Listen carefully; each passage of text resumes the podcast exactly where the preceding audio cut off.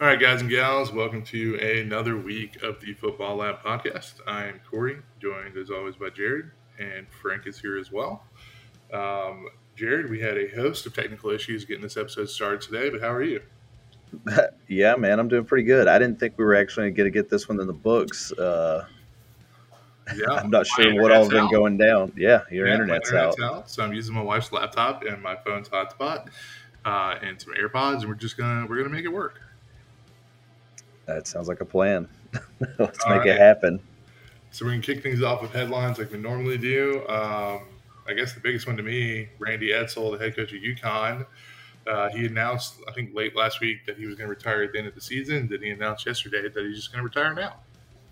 Yep, and I read today that uh, UConn is going to go ahead and pay out his guaranteed 1.25 or 1.52, whatever it was, uh, contract. So essentially, they were just paying him to retire now because they well, are I mean, bad. They yeah, are so you saw bad. the video from Bar- that Barstool posted, I think, that him trying to get all the players hyped up in the huddle, and uh, not nobody nobody wanted to be there. Well, yeah, they're they're they're done. They just don't even want to play. It looks like. Yeah, I can't remember who they they lost to Fresno State in week one, and then lost to Holy Cross in week two. Yeah, they, I, they made Fresno State. They're probably not going to win a single game. Probably not. Um, where was Randy Edsall at before? I feel like I remember his name from somewhere else. He he is an older guy, if I remember right, but I have no idea. Was he in Maryland? Yeah, he's 63. He was previously head coach at Maryland from 2011 to 2015, and Connecticut for 11 years before that. And he was he was at a very he actually was a uh, he was actually a grad assistant at Syracuse. He coached at Syracuse from 80 until 90. Yeah, so his last school was Maryland. So he went Connecticut, Maryland, Connecticut, and they didn't even play last year. He, Just a shittier version of Mack Brown. Yeah, yeah, like exactly like that. All right, so yeah, Randy Edsall stepping out at the end of the year. Um, UGA had how many how many players tested positive? Like uh, they have uh, they have said that it's like five or six. They haven't said who it is. I know that the doctor who is responsible for giving the test and dealing with the team in that manner tested positive, so he hasn't been with the team. He missed the first game in 20 years.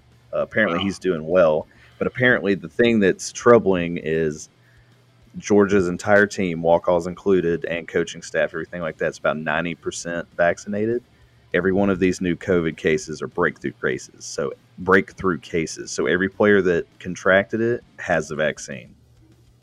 So that that has me super worried for down the stretch. I mean, if we're going to do it, let's do it now because we've got UAB, South Carolina. Um, and I'm not. I'm, watch out for the grad assistant quarterback. Well, I'm not worried about South Carolina like most people are, just for the fact that we're playing them. It's a night game at home we hit different at home at night. So UAB is more scary to me than South Carolina this year. fair enough. Fair enough. But the uh, COVID issue just seems to be in the beginning stages of rearing its ugly head again. And they said they have higher numbers than they've had since the fall of last year. So they're really concerned. Nice. Uh, do you do you have Twitter? Uh, I do not. I, I just usually look at the clips. Okay, but I, I don't. I don't actually have an account. There's an account on Twitter called uh, Message Board Geniuses, and yeah. just they just go around to all the different like I guess people send them to them, and uh, there was a Clemson fan saying that Georgia should have to forfeit the game and get hit with a fine and all this stuff because there's no way the players weren't positive when they played, and it's just reckless by Georgia. Karma's going to get them sooner or later.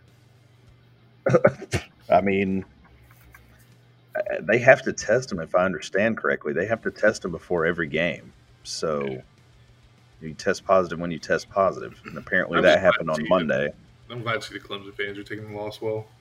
Yeah, and, and and pretty much everything I can find, it doesn't give an exact number. It says three or four players and a couple coaches, but one of the players supposedly wasn't even with the team. so should have been at the bars, dude. Should have stayed home. Uh, so yeah, it's gonna be something to monitor. I mean, monitor. Uh, COVID is gonna be an issue throughout the season. There's just no way to avoid it. Yeah. Do you? I mean, with this being an issue, which team do you think ends up having? I mean, there's no way to know this. Do you think a team has to forfeit, like a big team has to forfeit a major game, or has a loss essentially happened because of COVID this year? I think it does. I'm, yeah, I'm sure it will. Yeah, um, it, this is not over. Uh, I mean, yeah, it's you cannot predict what team is going to have that happen, but it wouldn't surprise me if a team has to forfeit due to COVID. Yeah, yeah. Especially, so, I mean, every every conference has come out and said like they're not going to postpone a game. Like if, if you can't play because you have COVID, like you have to forfeit. Yeah, and I'm pretty sure, like if I mean, like that message board was saying, if the players tested positive and then they played, I mean, that's a huge deal. Like oh, that's yeah, that's a, like that's that's a problem that I mean that could get Kirby fired. So I, I mean, even his, I mean, he has like zero chance of being fired for any other reason other than scandal, and that would definitely qualify. Yeah. All right. Um, so there's a lot of big injuries over the weekend. Clemson starting safety, uh, Michigan yep. best yep. wide receiver, Minnesota's uh, star running back, and Bama's one of their better. I think he's an outside linebacker. I'm pretty sure. Yeah, and then UGA lost their starting left guard for the year, uh, Tate Ratledge. So there's several teams that lost quality players week one for the year. Yeah, and I mean it happens every year, but I mean I feel like I mean it happens every year, but it may not be always in week one. But it seemed like it seemed like there was a lot of players that went down this week. Yeah, uh, the Minnesota running back one was down pretty gruesome. Yeah, they never came out and said exactly what it was, but I mean, he, no, he, I heard I saw a report that said he tore his Achilles. I mean, well, when you saw it happen, there's yeah, nothing else that it could be. Right. I mean, this is the same. It looked identical to when Kevin Durant tore his. Yeah, I mean, but that's the clearest I've ever seen, and I've never seen someone just so strong that they just shred their own Achilles. And props to Ibrahim, man. He got up and walked off the field, sat down, got back up, and walked to the locker room with a, a, a full blown Achilles, Achilles tendon. Just unreal. That's some gangster level shit right there. it's a, it's a shame that this was his senior year. He hasn't got to play a lot all the way up till this year, and he was putting on a show. I thought he played that, a lot last year. I thought he was like uh, he was like the leading like the Big Ten's leading rusher last year. Uh, I was watching something. I mean, it may have been prior to that. He's just had a lot of issues, so I'm hoping he can just either way he can get healthy and get a shot at the next level. Yeah, uh, potentially. I mean, potentially, I don't know if he has any other ways to redshirt uh, for another year if need be, but I don't know, you know, man. If you're a running back, especially a guy like him who's like already a senior, like you're you're hurting yourself coming back for another year. Yeah, you just need to go. The lifespan of an NFL running back is already like two or three years. So I mean, if you lose, yeah, per- unless you're signing a fat NIL deal. Yeah, which he's not going to do at Minnesota. Probably not a ton of those in Minnesota. No, no, no. Uh, Fordham linebacker Ryan Greenhagen sets the NCAA record with 31 tackles against Nebraska. I mean, what a what a beast! Seventeen. A assi- it was or it's eight. Was it you know seventeen assisted tackles and then fourteen solo? Does those numbers check out? Yeah. I thought I saw that they gave him one more than he actually got. Is that true? Well, he they recorded 30 in the game, but after viewing game film, oh, they, so they credited one of those like uh, fantasy football Monday. You actually had four catches instead of three catches.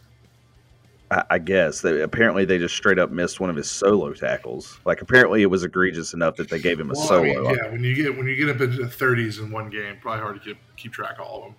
Well, it also sounds like he was the only guy playing defense for Fordham.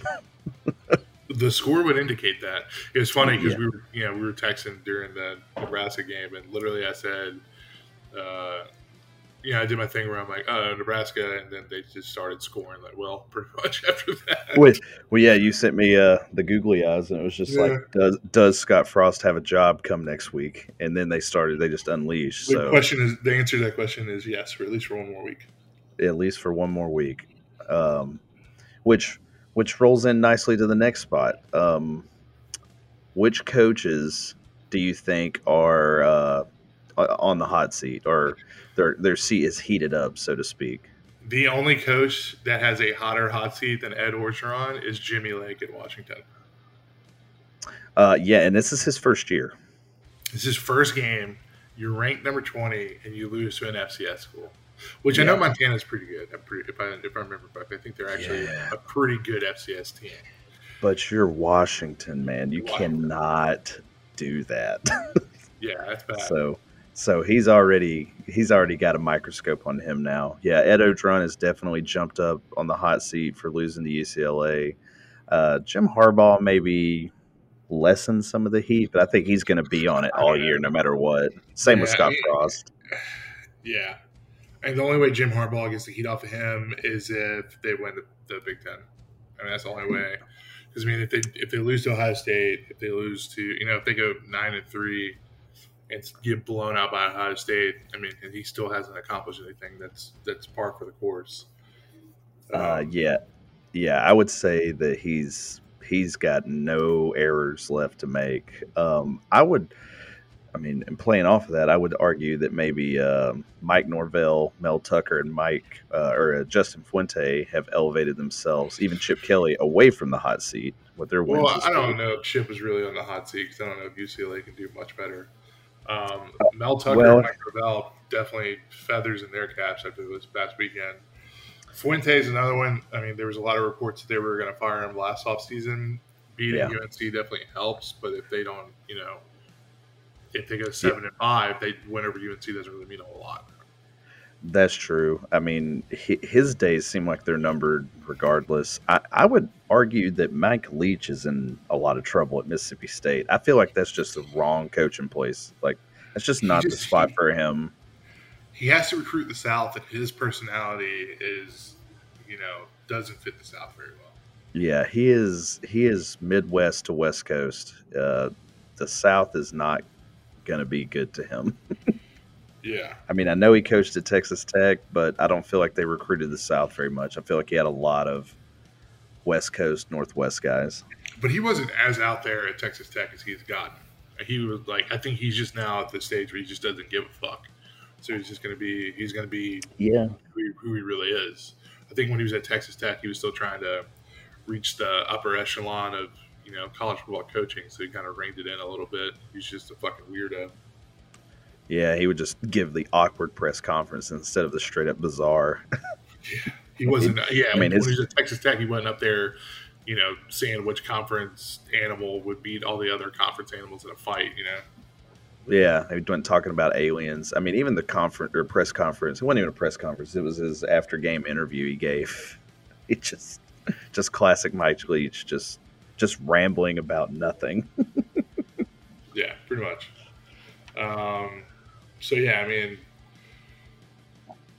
the yeah, I definitely think Norvell, Tucker, and Kelly definitely helped cement, you know, not getting fired. So yeah, I, I, would say Mike Norvell is the only one that had a loss that actually helped himself though, because of how well they played. I mean, it surprised me. I thought for sure not, they were going to get. I'm not a fan of moral victories. I think that's that terminology is bullshit, but. Yeah you went toe to toe with the number 19 in the nation. And, and you shouldn't have even competed, you, technically. You've been, you've been one of the laughing stocks of college football for the last five years. It's a big deal. I mean, if you go, you know, I'm not saying you go out and win the ACC, but if you go out and put together an eight and four season, I mean, and you play cl- like Clemson close. I don't know who I, I forget who all of them are scheduled, but if you play, you know, the good teams close, I mean, that's something to build on for next year and the years that follow, I mean, that shows that you're the right guy for that job, at least for now. Yeah. You got things going in the right direction. So the Mike Norvell, what to me is the biggest winner of the weekend outside of maybe Chip Kelly. Yeah, yeah, for sure. Um, well, uh, I guess we'll move on because getting in it any further, we'll be actually talking about the game. So we'll do one more. Uh, Todd McShay is taking some time off. Yeah, uh, to anyone who did wasn't watching the Alabama beatdown of Miami, um, he did a sideline report. Man, he was out of it. Like he was, he wasn't looking at the camera. He was like looking around, and he couldn't like string together a sentence. I mean, it was it was rough. And I, I, mean, I've seen Todd McShay do a lot of Georgia games and a lot, just a lot of college football in general. Never seen him act like that before. Obviously, something's off. Right, and he's got that, you know, that one of those dead giveaways when somebody's got some type of substance abuse issue where your head starts to swell. Um, yeah, it starts yeah. to get really round. He definitely had that going on too. So, hope whatever he's dealing with, he can you know take time, get it straightened out. Um, I mean, it's a, it's a big deal that ESPN's letting him do this right as football season kicks off. Yeah, I mean, obviously he's an asset to them for them to not just cut ties or something like that. They're actually going to work with him, and hopefully right. he can get back this season if you know if that's something. At least back in time for the draft because that's that's what he's known for. So having yeah. him being able to get back in time for the draft would be nice. Um, so yeah, I hate it for him. Yeah, it's tough, yeah. man. You don't want to ever see anybody deal with addictions or anything else he might have going on. So, I mean, hopefully it gets better. Yeah, and we don't know exactly what it is. It just had all the hallmarks of something like right. that. It's just, so. it's just one of those things where you hate to make assumptions, but all signs point to he's got an issue of some type. Yeah, yeah. So I hope he gets it figured out and gets back out there, and hopefully we'll see him again this year. But if not, hopefully, hopefully long term he can get it straightened out. Yeah, so uh, moving on uh, to our what might be a reoccurring segment. Uh, this segment is called uh, "Jared is happy," and Corey is not mad. He's just disappointed. So, Jared, I will let you kick things off. Uh, so the floor is yours. So, obviously, the whole country knows if you follow college football, probably the biggest game of Week One, and probably for some time into the season, was Georgia Clemson it's definitely going to have a huge impact as far as the playoffs go down the road. I uh, did not did not expect that game to go anywhere in the neighborhood of what ended up happening. Um, I thought there were going to be points and touchdowns thrown all over the yard, and it couldn't have been further from that. Georgia's defense absolutely suffocated and manhandled Clemson's offense seven sacks by eight different players. Um, the biggest stat of the game, I think, was Clemson had, I think it was 23 carries for two yards rushing. That that you can't win a ball game like that. And neither offense looked good. I mean, the defense for all of its successes, Georgia's Georgia's defense looked amazing. Its offense looks concerning, but I, I feel positive about that. I just feel like we've had a ton of injuries right here at the beginning of the year. I mean, we had Ladd McConkey out there playing, and nothing against Ladd McConkey, but he wasn't even listed on the depth chart up until just a few days ago. I mean, he was like bottom bottom of the list. we had a full. Do what now? Ladd McConkey doesn't sound like a real person, but continue. he is a wide receiver, and he has got a lot of speed. I think that's. Oh, is he, it the white guy? It is. It is. Yeah, I saw that guy. I do remember seeing him. So I think he'll develop in time, but he, you know, he held his own. He, I think he had a catch. Uh, another one was, um, I think it was Jalen Johnson, who was a former walk-on, uh, played a bunch. Uh, Kearis Jackson played, but he was only returning uh, returning punts. So apparently his injury was worse than Dominick Blaylock's injury, but they just they're trying to work Dominick Blaylock back. So he was cleared for the game. He didn't play. So we had Jermaine Burton, who's had maybe 10 practices out of the 45 possible. Uh, the star on offense, as it turns out, was probably, as far as catching passes go, was freshman tight end Brock Bowers. Um, that dude is going to be a freak. He is going to be something special. And he is the third tight end on the depth chart right now. So We'll see what happens with him. I, I, you know, with as good as this defense played, I think the offense is going to get better in time, and our schedule is very friendly to develop and get guys back healthy. Um, we can't get caught looking past UAB or South Carolina. That's going to be a real problem if Georgia's caught looking because I mean UAB could be a trap game. They're well coached, definitely not as physically gifted as Georgia. They don't have the depth, but they're well coached. Um, South Carolina, that's always a classic trap for us. But I think because we're playing them at home at 7 p.m., we'll probably get done what needs to get done. Um, our running backs still look good. The offensive line, despite losing Tate Ratledge for the year, it just proved to me that stacking five star after five star for four consecutive classes of offensive linemen is, is showing up because they immediately shifted. They put Sedrick Van Pran at center, move Warren Ericson to guard, just do some shifting. And defense, the Clemson's defensive front is elite. I still think they're elite, and they handled them. They just held them to one sack while we had seven. And I'm not real sure if Clemson's offensive line is worse, but they had four returning starters. So I was very surprised we got that much pressure. So I think it's a combination of just having so many returning guys on that defensive unit. And Dan Lanning probably called the game of his life that night. Um, but Georgia, I think when they realized probably halfway through the second quarter that Clemson couldn't do anything, they just dialed the offense back to no mistakes and just do what you could. But they did not throw the ball down the field. Everything was handoff, draws, and screens. You, you could just tell our offense is not clicking on all cylinders, but the defense is red hot. So I got a very positive positive outlook for the season. I'm just going to enjoy this W and just just hope for the best. So that's my piece on that. Uh, yeah, to just kind of echo what you. Uh, first off, I'm incredibly happy for you. Um, I appreciate that. I'm happy I, too. I've known you long enough to we've we've we've been through you know some tough ones. The 2017 National Championship, the 2018 SEC Championship, the 2018 game at LSU. The I was going to say I, in 2019. We were, we were there together for both of those. yep. Uh, the, the, Falcons collapse in the Super Bowl, so I'm happy you got one. Uh, y'all, y'all's defense. I, I, didn't see a ton of the game because LSU was playing at the same time.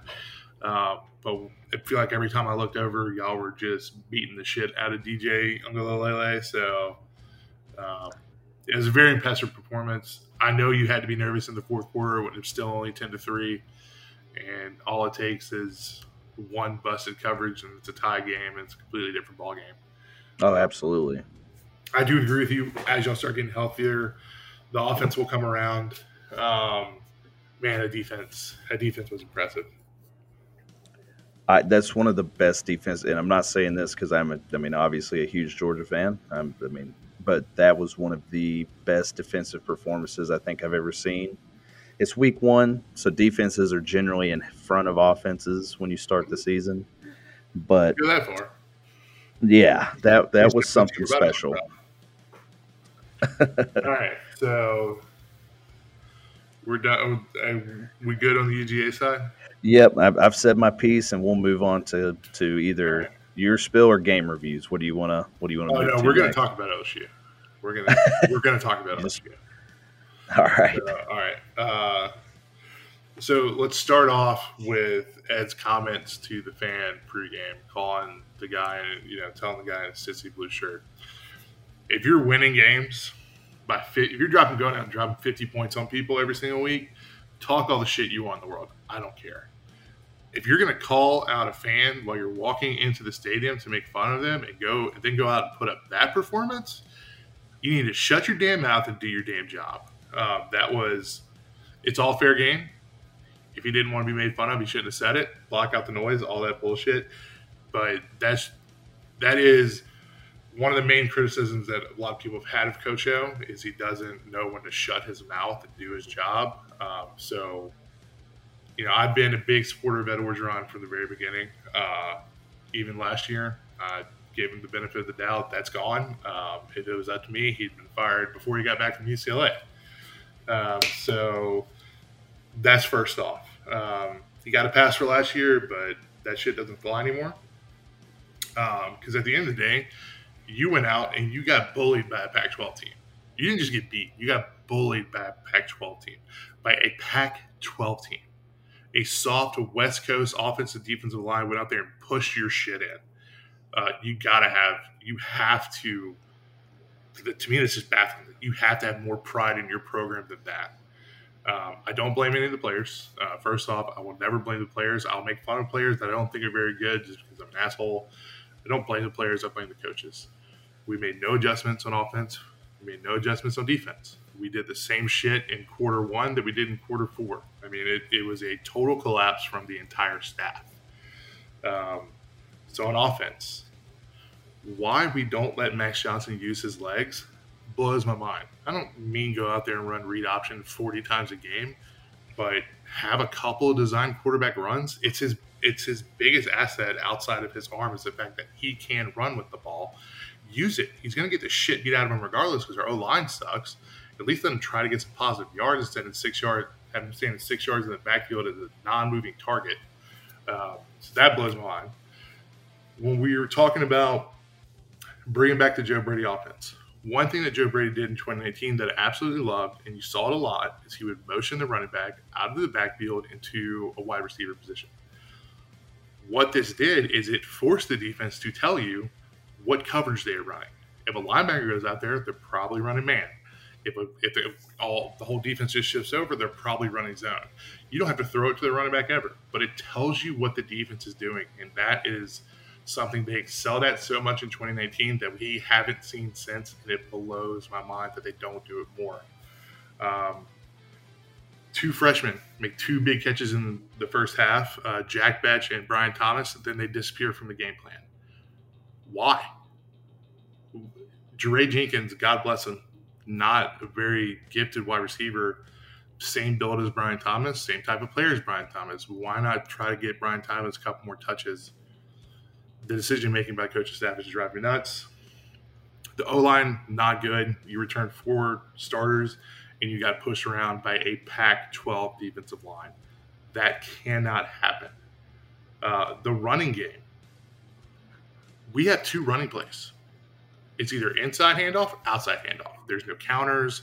There's no sweeps. There's no there's no options there. I mean, it's just it's so vanilla that it's our run game is non-existent because a run game is so easy to defend. Uh, it's it baffling, just baffling. And then Max's throw where he's turned backwards and he just chunks the ball like that's almost embarrassing. It's just losing the game right there. Is that your quarterback thinks that that's a, an okay thing to do? Uh, it, it, it's getting me more frustrated talking about this kind of stuff. Um, so let's just switch to the defense. Our linebackers can't cover. Damone Clark and Buck Strong were the starting linebackers for the game in Micah Baskerville. None of them can cover. While we brought in a transfer linebacker from Clemson, Mike Jones Jr., who was Pro Football Focus's highest rated coverage linebacker in 2020. He didn't play a single snap. What the fuck are y'all doing? Like, what are y'all doing? Um, D line couldn't get consistent pressure. BJ Ojulari, BJ Ojulari, great at rushing the passer. He cannot defend the run. He's just not big enough. Uh, we didn't blitz once. I don't know why. To me, it makes no sense. You were getting decent pressure before. Send five every once in a while because you know what UCLA did? They sent six or seven and they killed us with it. Send five every once in a while.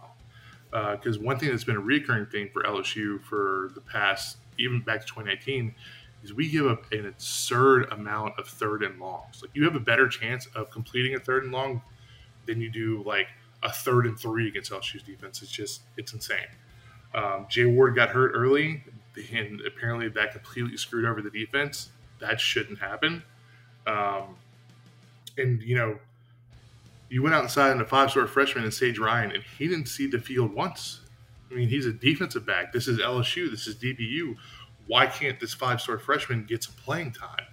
I mean, if he's not ready, then that's an even more of an indictment on the coaching staff. Um, and then we just we just flat out can't tackle.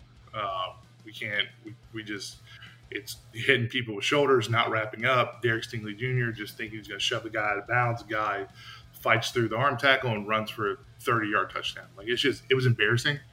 Um, it was to me this was more embarrassing than the Troy loss in 2017.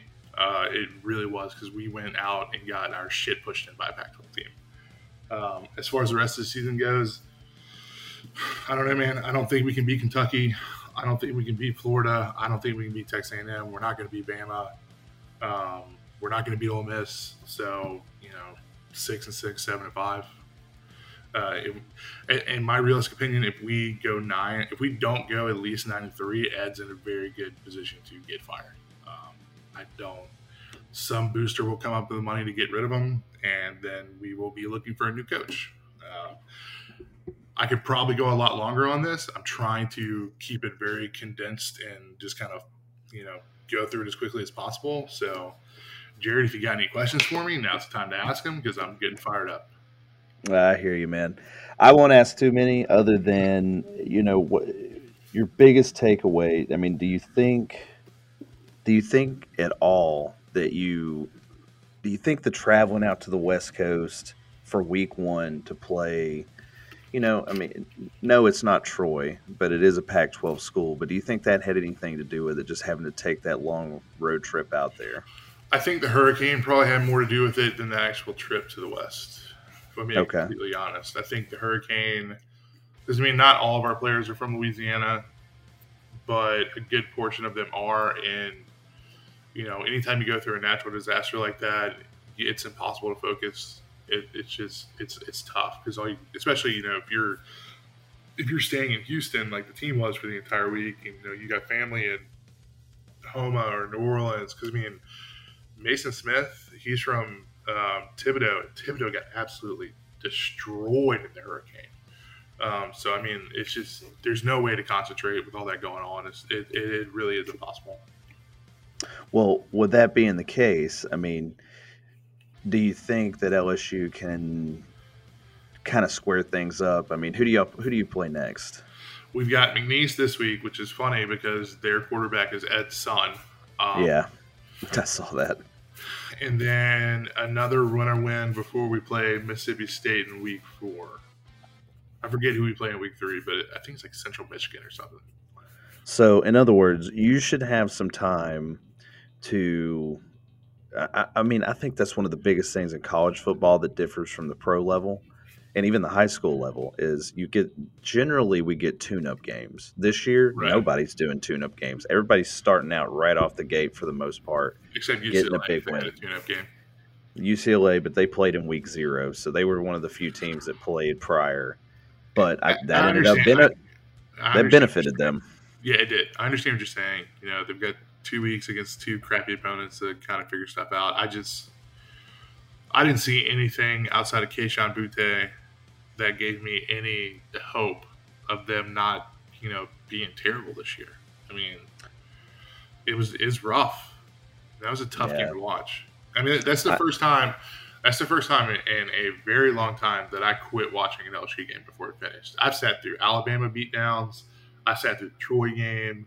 I sat through the seven overtime game against Texas A&M. That's the first time. I, I, don't even think I didn't watch a single play in the fourth quarter.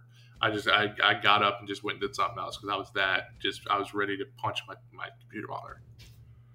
Well, I, I can say that I've been fortunate enough in the last you know definitely since Kirby's got on the scene that we have other than the South Carolina lost loss, but even with that, like I haven't walked away from a game frustrated. Oh, certainly, and and you know you've been there for a few of them, right? But uh, I, I mean, I get where you're at, man. Y'all have got talent everywhere, and there's no reason there's no reason that that should have occurred like it did. I I hammered that game and for LSU a thousand percent. I would have never thought LSU win that game. I mean, excuse me, UCLA wins that game. I would have never thought that. Yeah, I mean, and it, it brings me back to something. I had a good buddy of mine who was not very happy when Ed Orgeron was hired, and I'll tell, I'll say the same thing now that I told him then. I was like, you know what? At the end of the day, he's probably not going to be the long term answer, but he will leave a full cupboard of players for the next guy, and as long as he doesn't convince all our entire team to enter the transfer portal this year, I still believe that there will still be plenty of talent for the next coach to come in and do well. Um, but man, that, that was it was rough to watch. Um, so let's move on. We spent a lot of time on LSU. Um, I don't want to make turn this into just a strictly LSU podcast because I'm going to end up punching somebody before it's over. Um, so let's talk about the other games of the week. Notre Dame, Florida State is to me the highlight of the weekend. That was a fantastic game. Um, yeah, incredible, incredible game. Like we talked about, Mike Norvell. You, I never, I'm not a big fan of moral victories, but they proved that they are heading in the right direction. Um, McKenzie Milton. I mean that if you, I don't care if you like Florida State. I don't care if you don't like Florida State. I don't care if you don't like UCF. McKenzie Milton's one of those stories you root for, regardless of your opinion. Oh yeah, absolutely. I mean that injury he sustained in 2018. I mean, you thought that was that kid's career. That was that right. was it. It wasn't like is he going to play football again? It was is he ever going to walk again? Yeah, he may lose his leg. I mean, they right. thought they were going to have to amputate his leg at one point, and to see him come into the game after an injury to the quarterback, and for the head coach to just be like, "Let's leave him," and then for him to do what he did, I mean, FSU has to be just beaming right now because their whole season just took a turn for the best. Like they have hope for the rest of the year. They may not get to the playoffs. They may not do anything other than just win their schedule because they look completely different with McKenzie Milton at the helm. Yeah, the, there's only one other team I can think of that has been has been through some rough times in the past couple years. That's probably happier than Florida State. Whenever we get to that team, I'll say it. Um, okay. Penn State, Wisconsin. I don't know how Wisconsin didn't win that game. Um, I mean, they I don't either. In the red zone like twice, right? Two or three yeah. times. Yeah, they blew it. Game easily, and I mean, it was a great credit, game. Credit to the Penn State defense; they did a phenomenal job. But yeah, Wisconsin, you can't win. You can't lose games like that. That's that's tough. I, yeah, I mean, like I said, it was a great game but at the same time, you could tell it was a week one game, and I'm still not sold that Penn State is back to form. But I, I, think Wisconsin gave that game away. I think oh, they're the better sure. team nine out of ten times, and they blew Penn State it. had that That's, one long touchdown pass, and that was pretty much it. Yeah, yeah, but uh, Wisconsin, I, I, hate it because I was really I, would picked Wisconsin. We were both actually on Wisconsin this year. We I picked them to win the Big Ten. Yeah, Which they still I could. Think, they still could go out and win the Big Ten. But if they do, that might eliminate any Big Ten playoff contention, depending on how the season. Twelve and one Big Ten champion, Wisconsin only lost being a close window. Penn State, you can get in with that. Yeah, yeah, that's true. I mean, it's going to be a weird scenario this year, just with the way some of this first week turned out. Oh, I mean, that's one thing we didn't talk about, but there were so many ranked teams that lost this week. When you know, I think it was Dang, top ten teams at that. Yeah, I think it was like week two or week three when we were doing the podcast. You know, I talked about I really want this to be as close to the 2070 season as possible. We got off to a great start. You know, yes. my, my team is one of the teams that lost, but we got off to a very hot, chaotic start, and you know, that's the one. I guess that's another good thing about LSU. You know, looking as bad as they did, is that I won't be going to many of the home games this year, so I'll be able to watch more games. Um, so I guess that's a positive for us in the podcast. Um, so yeah, so Wisconsin, it's a tough one. You should have easily won that game, but I guess credit to the Penn State defense. Uh, yeah, Tulane. Oh my God, uh, this one, yeah. this one to me is the biggest disappointment of the weekend. Like you I, say that, but this is a yearly Oklahoma thing. I don't think it's that big of a deal. I mean, they went to and I, with Army like two years ago. And I hear you. I know they do this a lot, but I guess the thing that just drives me absolutely crazy is all I've heard all off season is that Alabama is the is going to the national championship and Oklahoma's going to be there. And after week one's performance, I don't care who you are. I don't agree with that. They're not there. I mean, I know it's what Oklahoma does is play down to these random opponents and nearly lose a game. But all I heard was how elite their defense was, and it sounded like I'm hating on Oklahoma. It's just more disappointment because I'm like waiting for them to make the leap, and it just seems like they kind of took a step back. If they look like this again in week two, I'll be more concerned. To me, because I mean, this is what Tulane is what a team is supposed to look like after you know going back to the Hurricane stuff, you know, that's a team that used the Hurricane as motivation. They were playing for New Orleans. LSU, on the other hand, was the exact opposite. Um, so I'm super happy for Tulane. Um, that was a great performance by them. I wish they could. The chaos in me wish wish they could have pulled it out. Uh, oh, hundred percent. Funny thing was the meme of Lincoln Riley shaking the quarterback's hand, telling him uh, with the caption, "You should transfer here next year." I love that. Fucking, that's so great. Uh, probably will. He probably will. I don't know. I mean, I mean, Caleb uh, Caleb Williams got a couple of touches in the game. That's their next stud quarterback. So I think yeah. they're they're set. And I'm pretty sure they just got like the top quarterback for 2023 already or something. It's, it's ridiculous. Yeah, they've got uh, they've got a great recruiting class, so they probably. I mean, but the transfer portal, you can't you can't beat experience. So that's true. We'll get to that in a little bit. Uh, Virginia Tech, UNC. Another one of my teams that I thought was gonna. I mean, my my like teams that I thought for sure were going to be good is just is in shambles. Uh, just a bad performance all around. Yeah, uh, UNC does it again.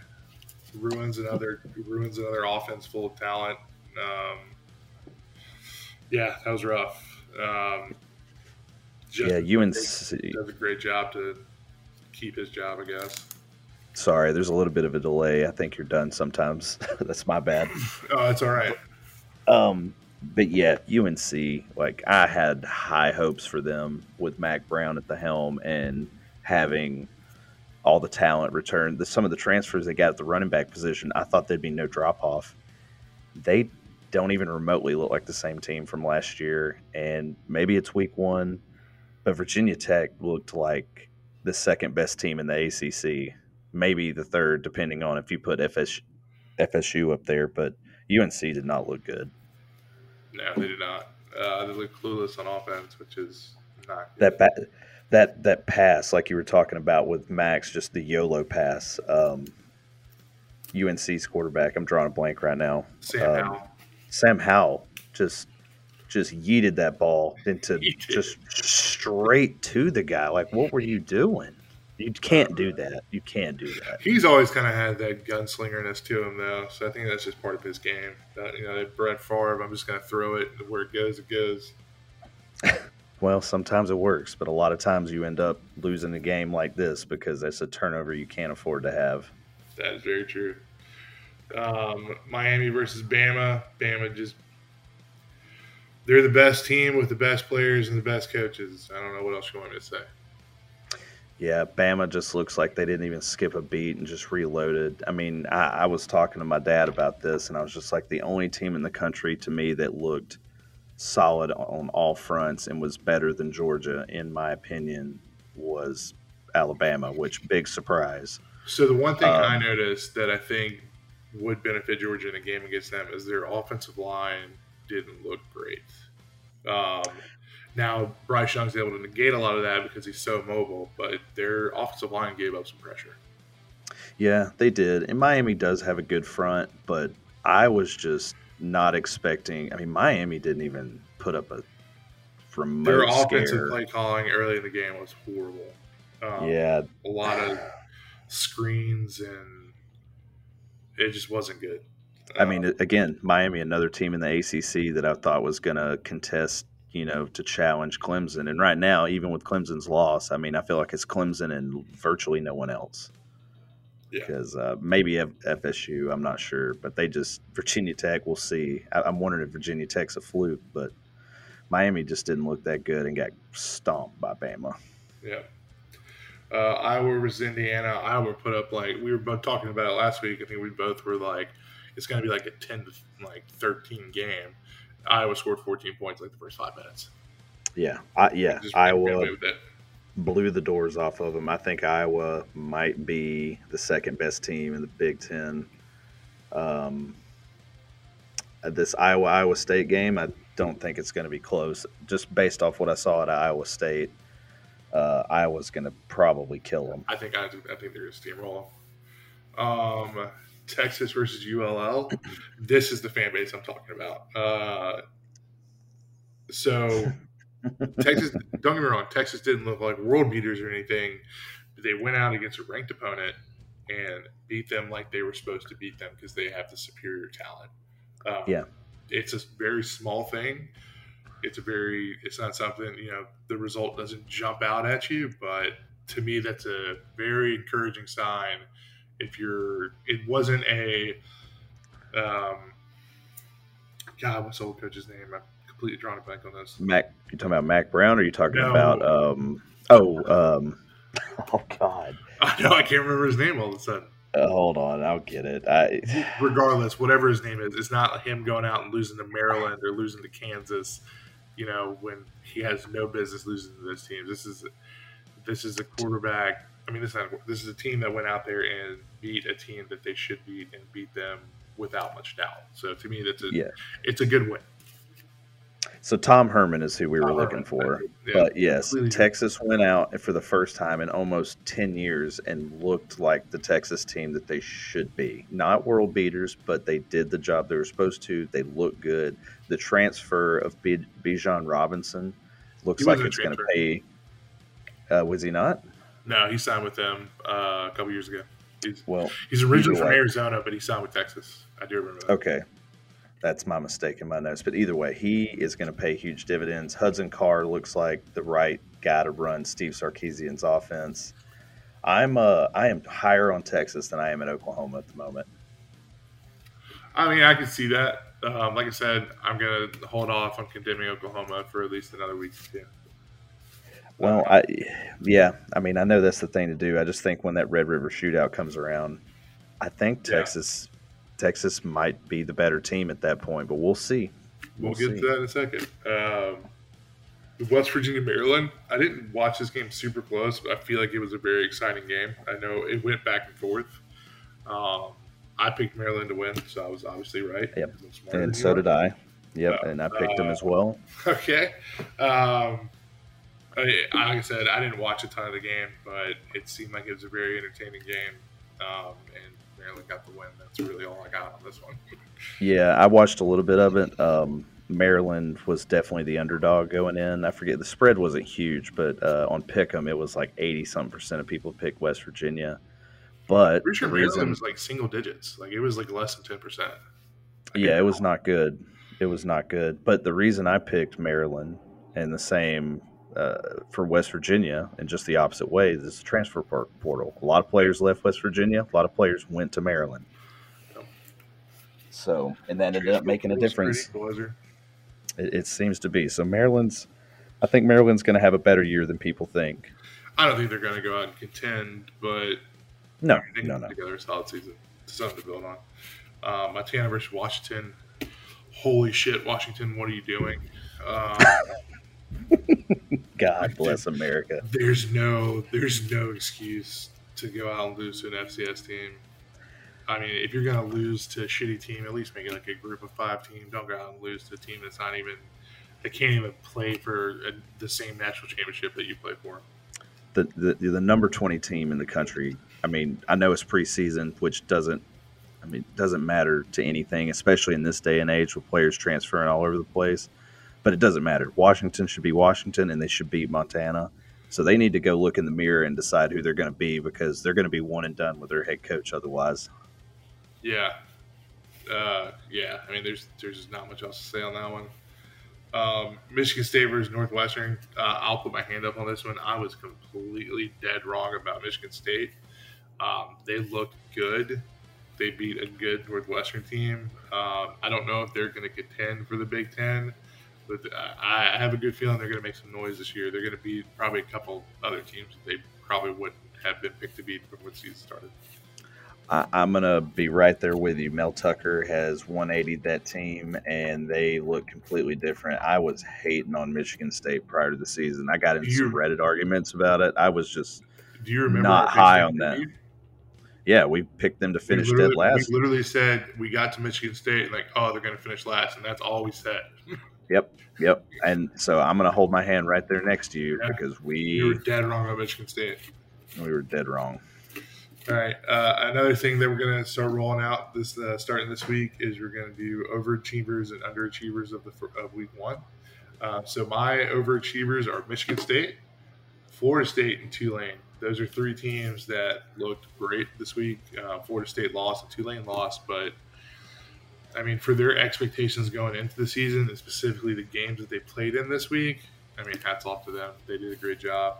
Um, And on the reverse side, my underachievers are LSU and Washington. Just fucking pathetic. Yeah, and I'm going to do the same thing. Are you are you done? Sorry, man, I cut you yeah, off. Go ahead. I was going to say my overachievers for the week was Virginia Tech, UCLA, and Florida State. Um, they all three won. I'm not hundred percent sold on UCLA yet. I, I'm not sure. Virginia Tech, they might be better than we think. Florida State should be proud of what they did and have high hopes for the future. My underachievers, um, Iowa State and Oklahoma, they won, but they should have played better. They look not good. Stanford is my next one, and they're right there with Washington. They lost to I, nobody. They I forget who they lost to, but they are. No, they lost to a Power Five team, Jared. Who'd they lose to? Uh, I can't remember, but pretty sure it was one of the Pick'em games last week. No, they lost to Kansas State, but they lost twenty four to seven. So you are right. But I just remember it was just thinking like, how does Stanford lose that game and not only lose it, but got got killed. Uh, I mean, Kansas State's usually pretty good. They're not. I mean, they're not ever really going to make the playoff, but they're an eight and four, nine and three team most years. Uh, so that really doesn't surprise me. I think it's good. This is one coach we didn't talk about during the hot seat. I think David Shaw's time at uh, at Stanford's coming to an end here pretty soon. Yeah, I agree. I agree. Um, um, do you want to go? We skipped over the transfer portal. No, transfer portal's next. Um, I think we kind of we kind of covered it already.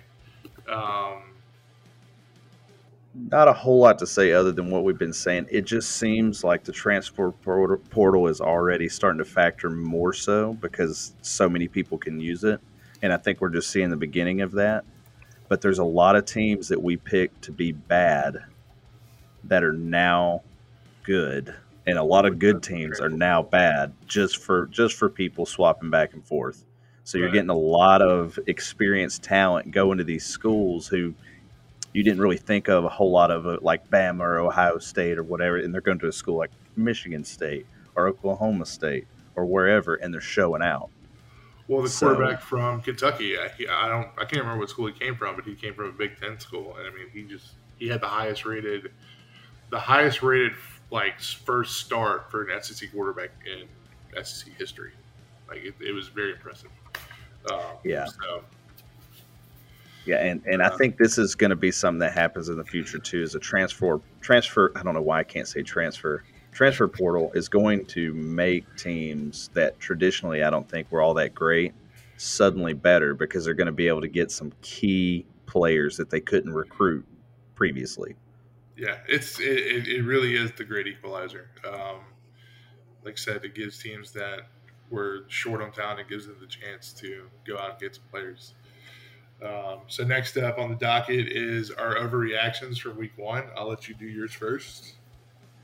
Uh, overreaction that I heard the most was the SEC gets two to three play, playoff teams in. I can see a path to two, but I seriously doubt that happens. I seriously, I think we just do one. Uh, I could see how there's two though, but three seems ridiculous.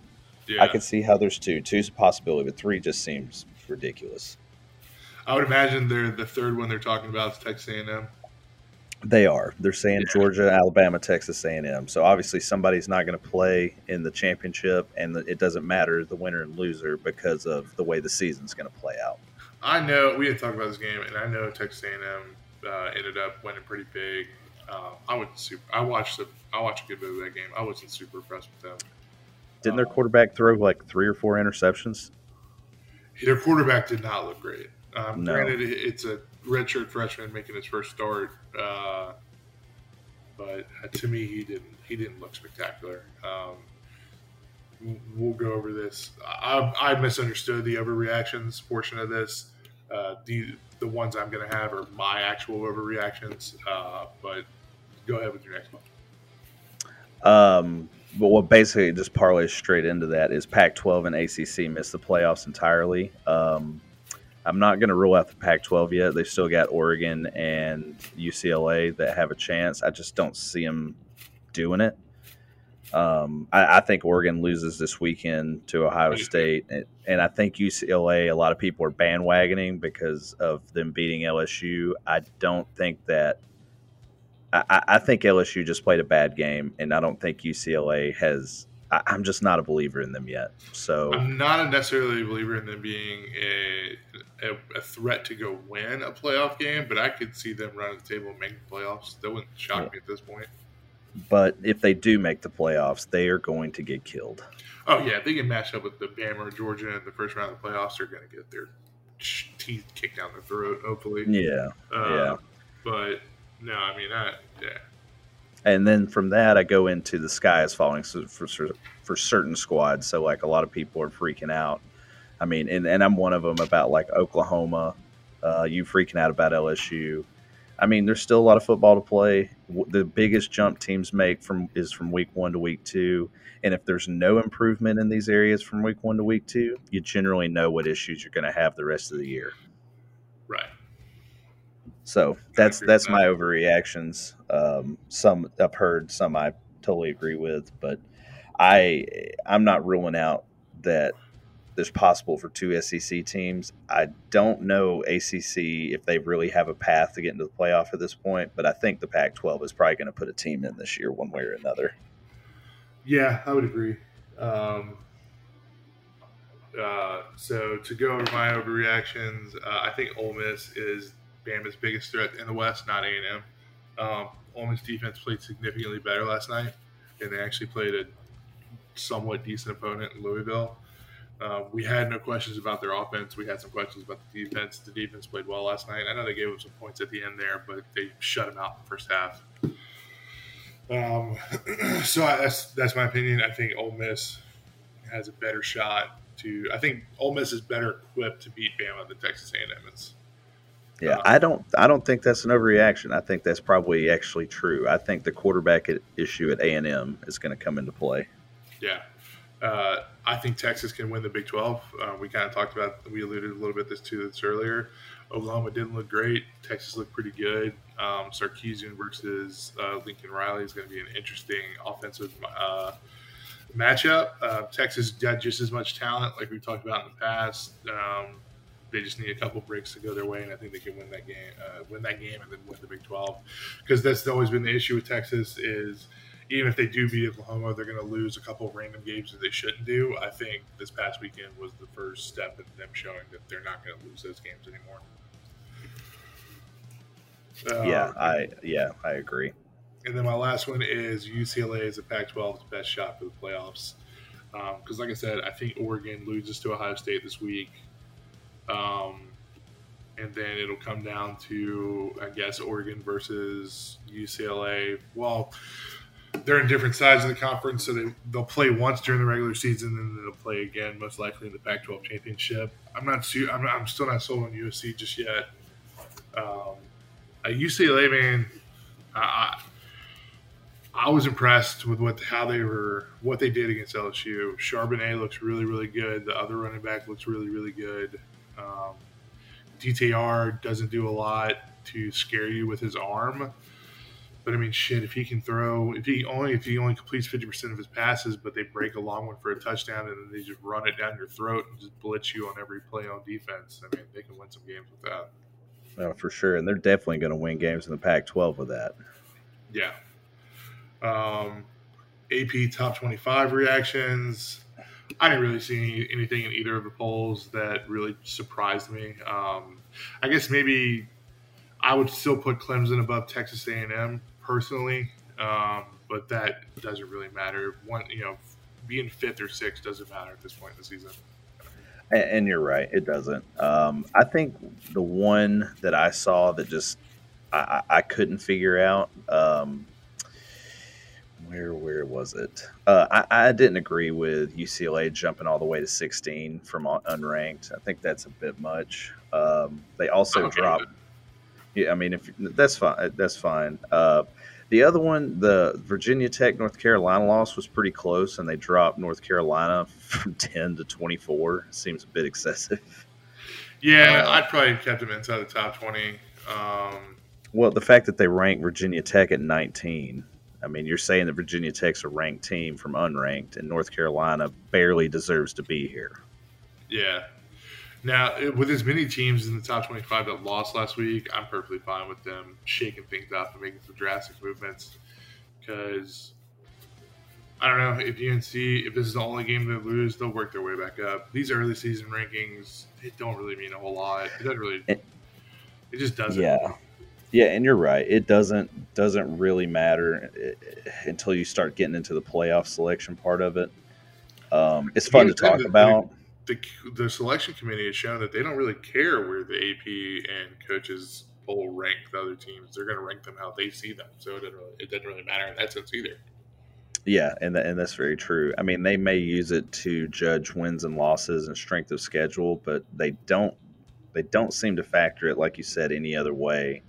Uh, because going with that, the fact that Ole Miss started the season unranked and then they only moved to twenty, I I I dare you to tell me that Coastal Carolina beats Ole Miss.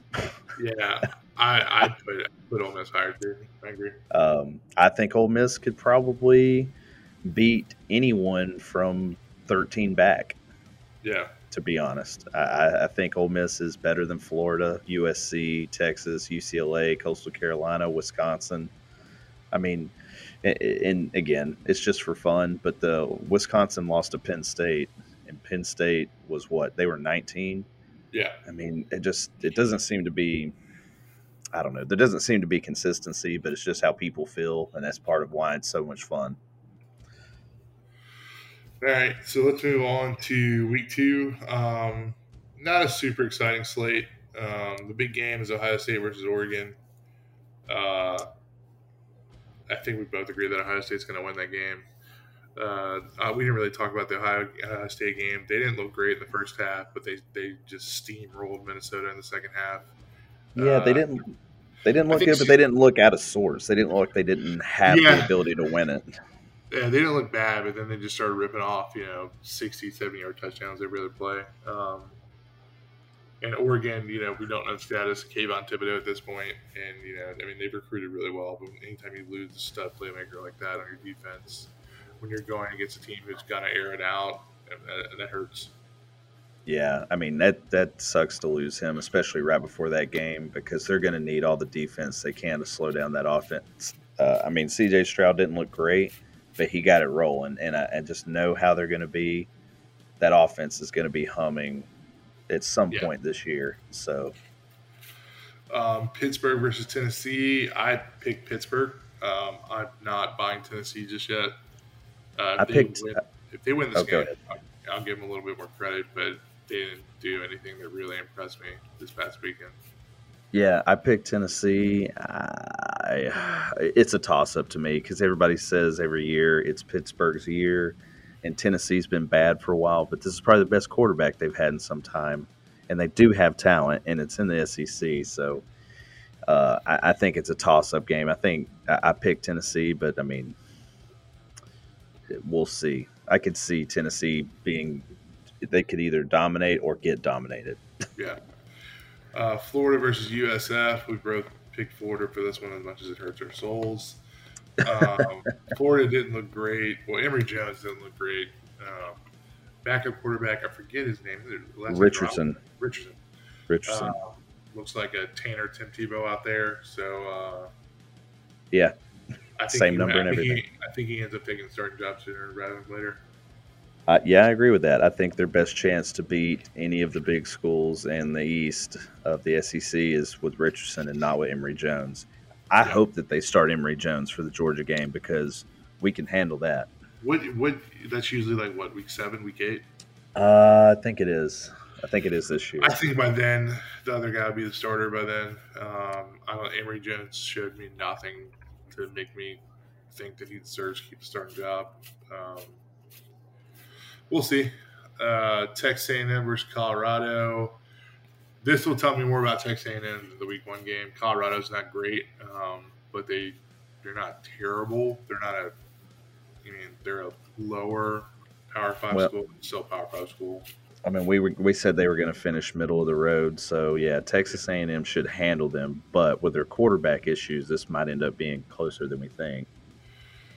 Yeah, well, I mean, the defense will shut down Colorado because I don't think it's a super great offense. Um, I don't know. I think that's they'll probably yeah. win pretty easy. So we actually probably won't learn a whole, a whole lot about Texas A&M from this one. But we both the games we're going through all the pick'em games because there's not a whole lot on the slate. Um, so we, we both picked Texas A&M. Uh, Iowa State versus Iowa. We talked about this one a little bit earlier. We're both picking Iowa in this one. Um, Iowa State barely beat. I think they played Northern Iowa or something like that.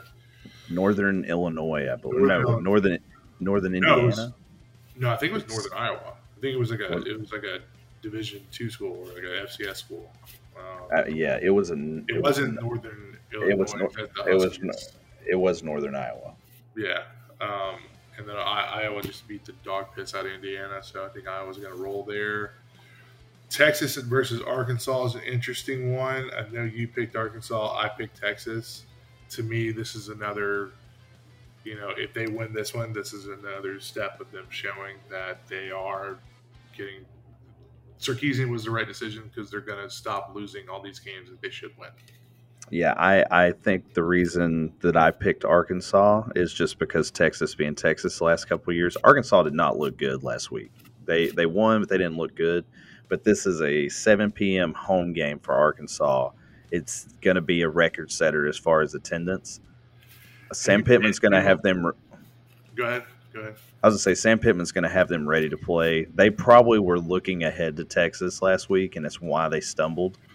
But we'll see. But Texas, Texas needs the win to establish themselves, like you said. But Arkansas is on the rise, so I mean Texas could easily get beat here. I don't know. Have you been to? Have you ever been to a home game in Arkansas? No. It's like a really big high school stadium. It's it's a lot of metal bleachers and a lot of fat people yelling "Pig Sooie." Oh, I, I mean, I, have I've heard. I mean, we played there last year, and I heard the pig sooie a lot, uh, especially in the first half when we came out and laid an egg. Yeah, but, I, think Arkansas. But, I don't think Arkansas's got the, the talent to run with Texas. I don't. They they don't have the talent. I'm just saying that a home environment. They they brought in extra extra bleachers and expanded the stadium, and I think their record's like eighty four thousand, but they're expecting like ninety. Yeah, we'll see. I I, I picked Texas to win pretty comfortably, personally. Um, okay. NC State versus Mississippi State. I picked NC State. Um, I know I don't think they looked super great in Week One, but neither did Mississippi State. Mississippi State was very lucky to beat Louisiana Tech, um, and I think you know, little college football, college baseball payback here with NC State not being able to play in the national championship game because of the COVID stuff maybe the football team goes out and gets some revenge for them. Okay, I um, I think I think I picked Mississippi State to win, but I honestly, as the week goes, I think I may change that. I'm pretty sure NC State's going to end up being. I think NC State's going to kill them. yeah. Uh, yeah, like we said, Mike Leach not a great fit in the South. Uh, Washington versus Michigan. smart money would be that Michigan goes out and wins this game pretty easily. They look good in week one, and Washington lost to fucking Montana. Um, this could yeah, be one, I mean, this could be one of those typical Jim Harbaugh games where he, he just loses a game that he has absolutely no business losing. Uh, but for now, I think we're both going to stick with Michigan. Yeah, that's my take as well. Uh, Utah versus BYU. Um, I picked Utah, but I was very tempted to pick BYU. Uh, BYU didn't look great. And it's BYU is one of those teams. I feel like we have such a like history behind them. We always think that they're going to be better than they should be, and then they have like one good year like they had last year. You're like, oh, BYU BYU is a really good program. When in actuality, the reason BYU is as good as they are is because most of their players are significantly older than than everyone they play against. Yeah, they're just constantly full of juniors and seniors because nobody goes pro early.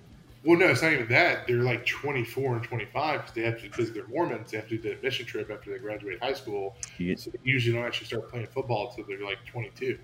I legit never thought of it like that, but uh, yeah, you're right.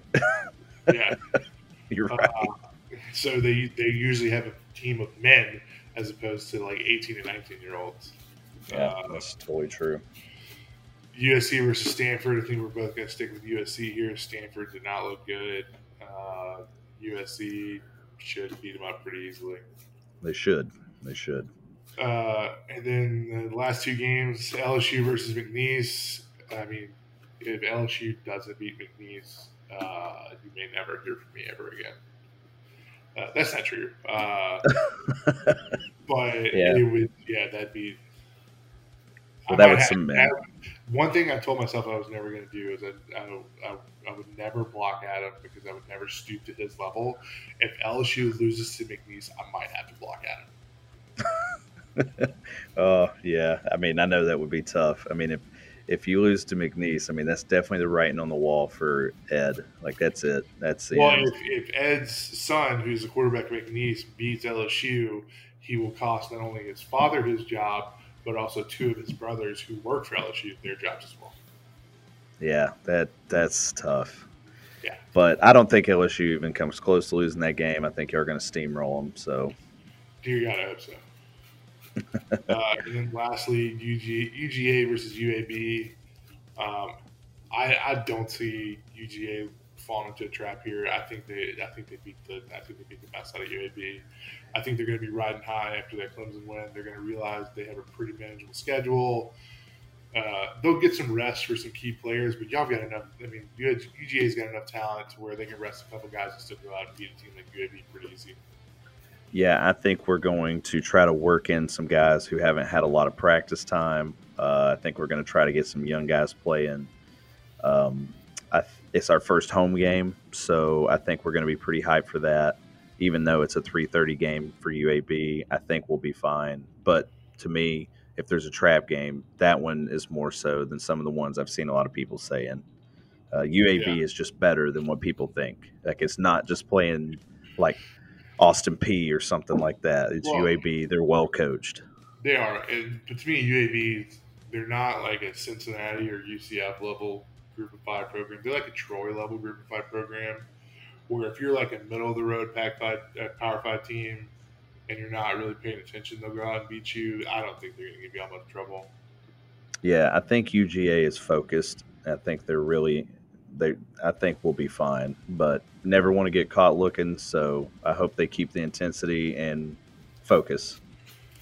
Yeah. But yeah, UGA should kill them. Yeah. All right. So uh, to everybody's favorite portion of the show, uh, random topic time. Um, we may have to start getting like to the 20 people that listen to this. We're gonna have to start getting some suggestions on random topics because we're kind of scraping the bottom of the barrel here pretty soon because uh, we do like three to five a week, and we're just running out of stuff to talk about. Um, first one, this was one I put up there. Which college football game slash stadium would you most like to visit? Um, I'll let you go first. Uh, most like to visit. I yeah. mean, I think it would have to be the Rose Bowl. I would love to go see the Rose Bowl. Yeah, I think so. Um, to me, I want to go to the Army Navy game. Oh, that that would be cool. Yeah, uh, I've always told my dad that one year I'll get him, me and him tickets to the Army Navy game. Um, it just it's it just seems it's just a cool game to me. Yeah, I, it, it would be a lot of fun to watch because I mean, no matter how those schools do during the year, that game is probably one of the best games in all of college football. Right, it's a great atmosphere. Uh, it's usually snowing. Um. It, it, it's the only game on that week usually. Uh, yeah, that'd be a cool one to go to. I've always kind of been intrigued about going to a Penn State whiteout game because always hear that's like the closest you would get to like an LSU at Death Valley game. So I'd like to actually like see one in person and see what it's actually like. Yeah, I could see that. All right. Well, and I guess I will roll into the next one. Uh, Lil Uzi Vert had a $24 million diamond ripped from his forehead over the weekend. If you could have anything attached to your body, what would it be and where would you have it? I, I don't even know where to begin with this one. Uh, I saw. I mean, I saw you pose this question in the group text, and I, I didn't have an answer then. I don't really have an answer now. Uh, just, it's just a, a strange question. well, my take is if I could, I would totally take the Doctor Octopus arms and put them on my back. I would love to have those arms to just do whatever. Wouldn't never be able to fit into a car properly, but Yeah, but he like could you take him off? That's my question.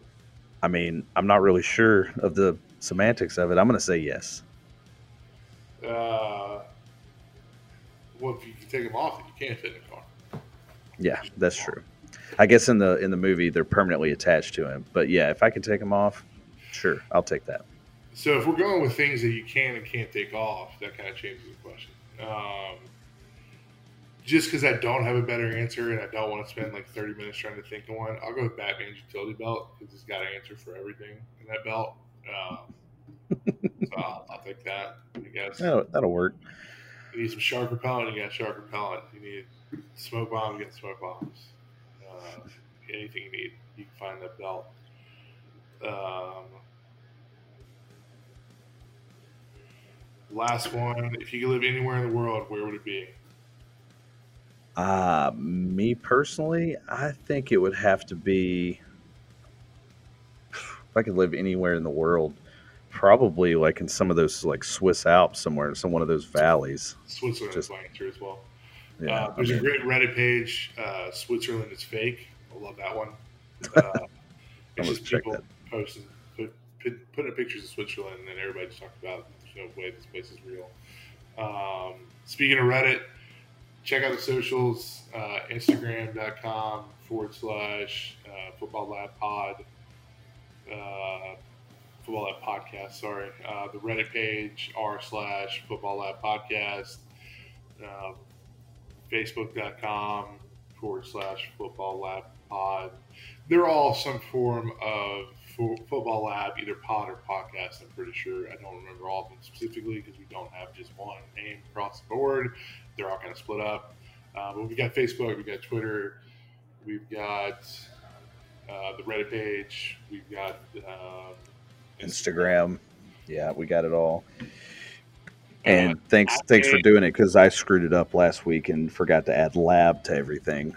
Yeah, um, there is a chance that I may do some Twitch streams where I play some NCAA 14 on Saturdays while I'm watching the games.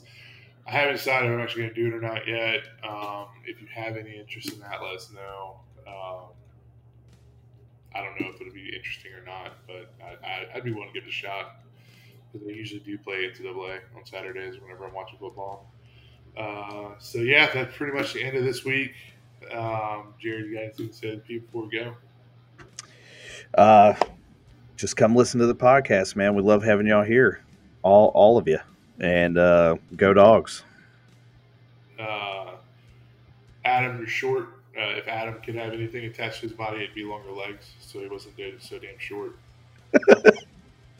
yeah, thanks, guys. And uh, as much as I hate to say it, go Tigers.